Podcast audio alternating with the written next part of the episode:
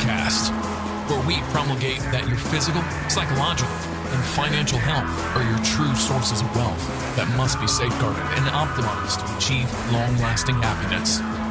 Here we'll discuss tactics on how you may self actualize to reach the pinnacle of authentic masculinity by embracing true libertarian principles, arming yourself with red pill knowledge, as well as implementing the most up to date holistic health biohacks to optimize your health. Stop being a blue pill sheep, being led to slaughter by big government and the court system. Become an awakened man. Here's your host, Gregory. Hello, everybody. This is Gregory, and welcome to an episode concurrent of The Awakened Man and Confessions of an Obese Child. I hope you're doing well today.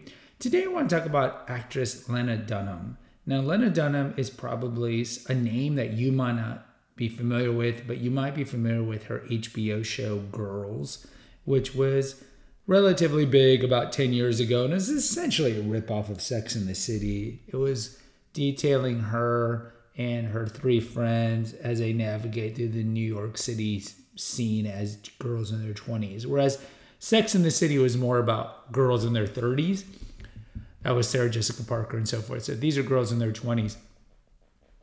And I want to do an episode on Lena Dunham because I was reading an article recently. She went out in public, and look, this show's been off air probably at least five years, if not more. And she has been out in public wearing these like really god awful outfits, and she's pretty overweight, and she's more overweight than when she was on the show. See, when Lena Lena Dunham created the show Girls, and when she was on the show, she was overweight. I'd say at least 20 pounds overweight. And this was the show that got Adam Driver his fame. So it must be at least 15, I'd say about 10 years, 10 to 15 years when this show came on because Adam Driver's been around. You know, he did Force Awakens in 2015. So, I mean, this is probably in the early 2000 teens.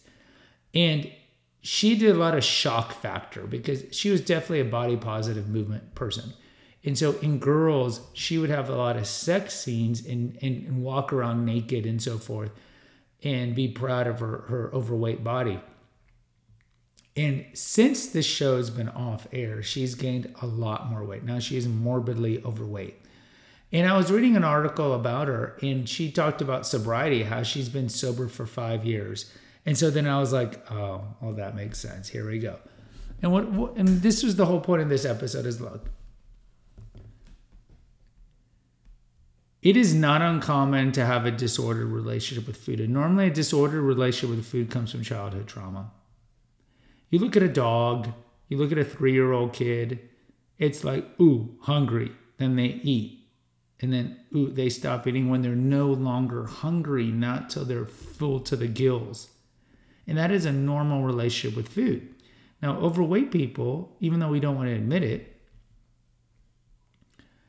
overweight people eat to excess. And so something has thrown off the thermostat to make them do that. Instead of eating like a dog or eating like a, a pet or eating like the three year old. And I would say it's almost always childhood trauma either neglect, abuse, physical, sexual, something happened that threw off the thermostat. And so they go elsewhere to numb the pain, to soothe the pain, or to get nurturance because they weren't getting it from their parents. So overweight people who are honest with themselves would, would admit that they have some sort of disordered relationship with food. You're still gonna have people be like, oh no, you know, it was uh, a, a, glandular problem, metabolic problem. More often than not, it's not. You just eat more calories than your body is burning, and therefore you get overweight. So it's not surprising that Lena Dunham was overweight and she embraced the body positive movement. And so she was like, Look at me, I'm overweight. Look at me, overweight people have sex, which they do. Overweight people have sex. I'm to put on air. Da, da, da. When Girls was on, she she would get a little of, of both sides the body positive people will be like, "Oh, you go and show your fat self having sex," and then the other people are like, "Don't do this. This is this is disgusting. You need you should lose weight." And we've talked about here how the body positive movement does a, a great disservice to to people because obesity shortens your life expectancy. And so we wouldn't tell the heroin addict, go, go shoot up heroin, keep doing it. It's the same thing with obesity. We would tell them if we truly loved them and truly had charity in our heart for them, we would say, You need to lose the weight. Please lose the weight. We love you. Lose the weight. Now, of course, easier said than done. Most overweight people just get more overweight. And even those that lose the weight, 80% will regain the weight. And why? Because we are able to crash diet, but to have a permanent weight loss, like I've had over 32 years, you need to have and re-get, re for lack of a better word, regain your proper relationship with food. And to do that, you got to go look at the childhood trauma. So going back to Lena Dunham, Lena Dunham, overweight her whole life. She's you know gifted, I suppose, if you if you think she's good at uh, creating shows from her feminist perspective. But she was dealing with demons and she was nurturing the pain mostly with alcohol and to a certain extent with food. Then she realized about five years ago, after the show was done, that and yeah, she's been in some movies too. I've seen her like in This Is Forty, the Judd Apatow movie, and she's done some other ones. She did. She got her break doing a movie called Tiny Furniture. She starred and I believe she directed that and wrote it. So it was mostly booze that she was using to numb the pain, to soothe the pain. It was booze. And then she realized, oh, well, this isn't good for me. I need to be sober. So kudos to her for realizing that. So she gets sober. And then around the time she gets sober, she has been dating Jack Antonoff. So Jack Antonoff is the lead singer of the band Fun whose biggest hit was We Are Young. And later on, he became a very successful songwriter, and he's written a lot of songs for, for example, Taylor Swift. And they broke up, and then he eventually moved on and married recently, like within a week ago, the daughter of Andie MacDowell, who was an actress in the 90s. And he married Margaret Qualley, her daughter, who's quite beautiful, slender, attractive girl. So maybe it's a combination of these things. Who knows? But she goes sober, and is it, is it not surprising that she's gained 30, 40 pounds since then? No. Why? Because, see, the thing is like with addictive personalities, you can supplement one thing, but unless you do the deep work, it's just going to manifest itself somewhere else. I think the classic example of this is smokers. You see smokers who finally quit, what normally happens to them? They gain weight. Why? Because they haven't de- dealt with the addiction. They haven't dealt with the, the trauma that led them to smoke in the first place.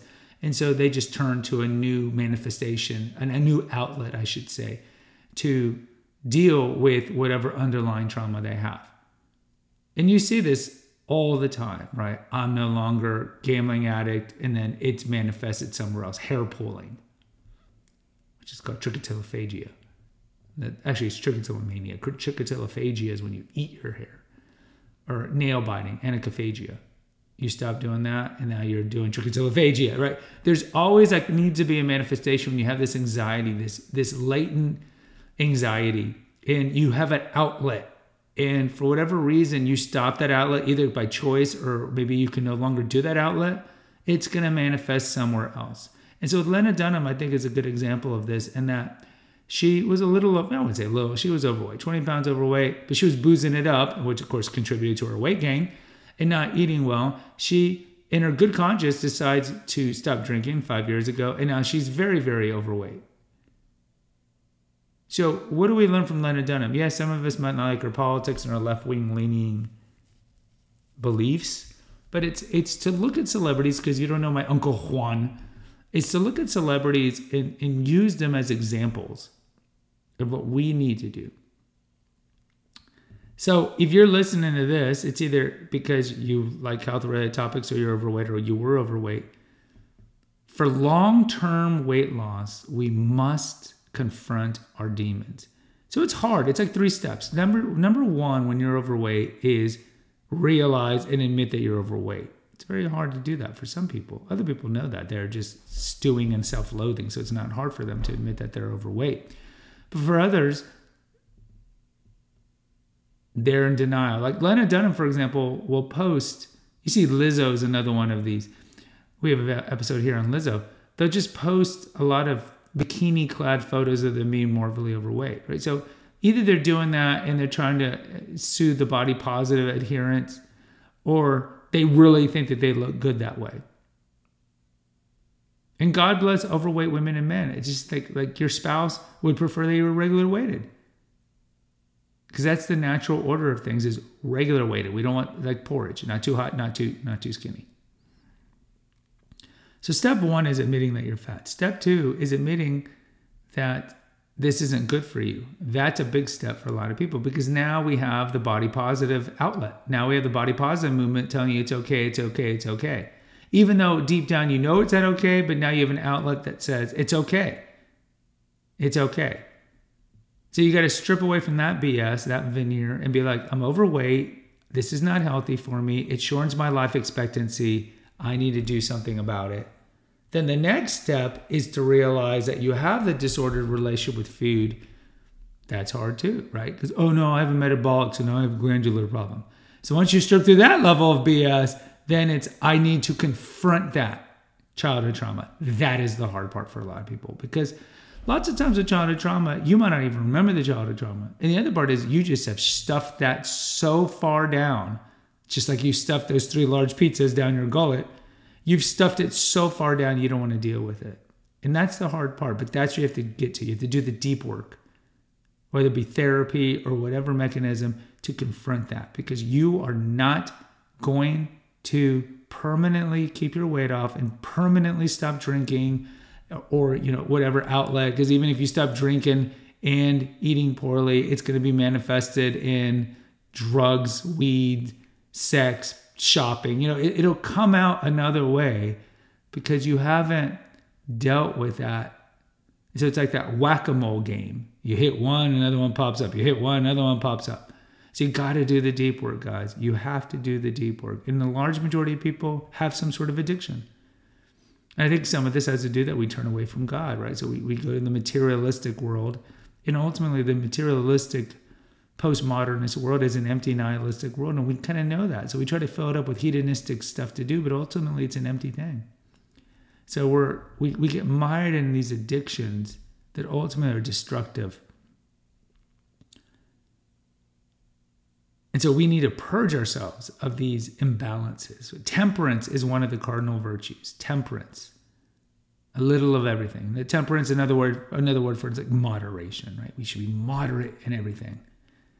But easier said than done. A lot of people, as they enter their 20s, already have some sort of imbalance towards something. Fantasy football addiction, gambling, shopping, sex, food, alcohol, drugs, you know, whatever it is. And so a lot of this stems from our childhood, attack the childhood trauma to get to a moderation later, later on. Last thing I want to talk about is some people wonder, like, why am I only doing one episode a day here at the Awakened Man? Well, I'm building up the catalog of the Cinema Rag, my movie podcast. I started that in January. Now we have about 170 episodes. I do five a week over there. So please go check them out and rate and review. I appreciate it. Rate and review over here if you haven't done so already on Apple, Spotify products. There's a link in the episode notes for PayPal, and there's a link in the episode notes for the website, which hosts my four feeds, including these two and hundreds of articles until next time, take care. Thank you for listening to the Awakened Man podcast. Find us on Facebook at the Awakened Man podcast page. Subscribe and post an honest review on Apple Podcast and consider donating to our crowdfunding account. And remember, freedom is better than needle. Until next time.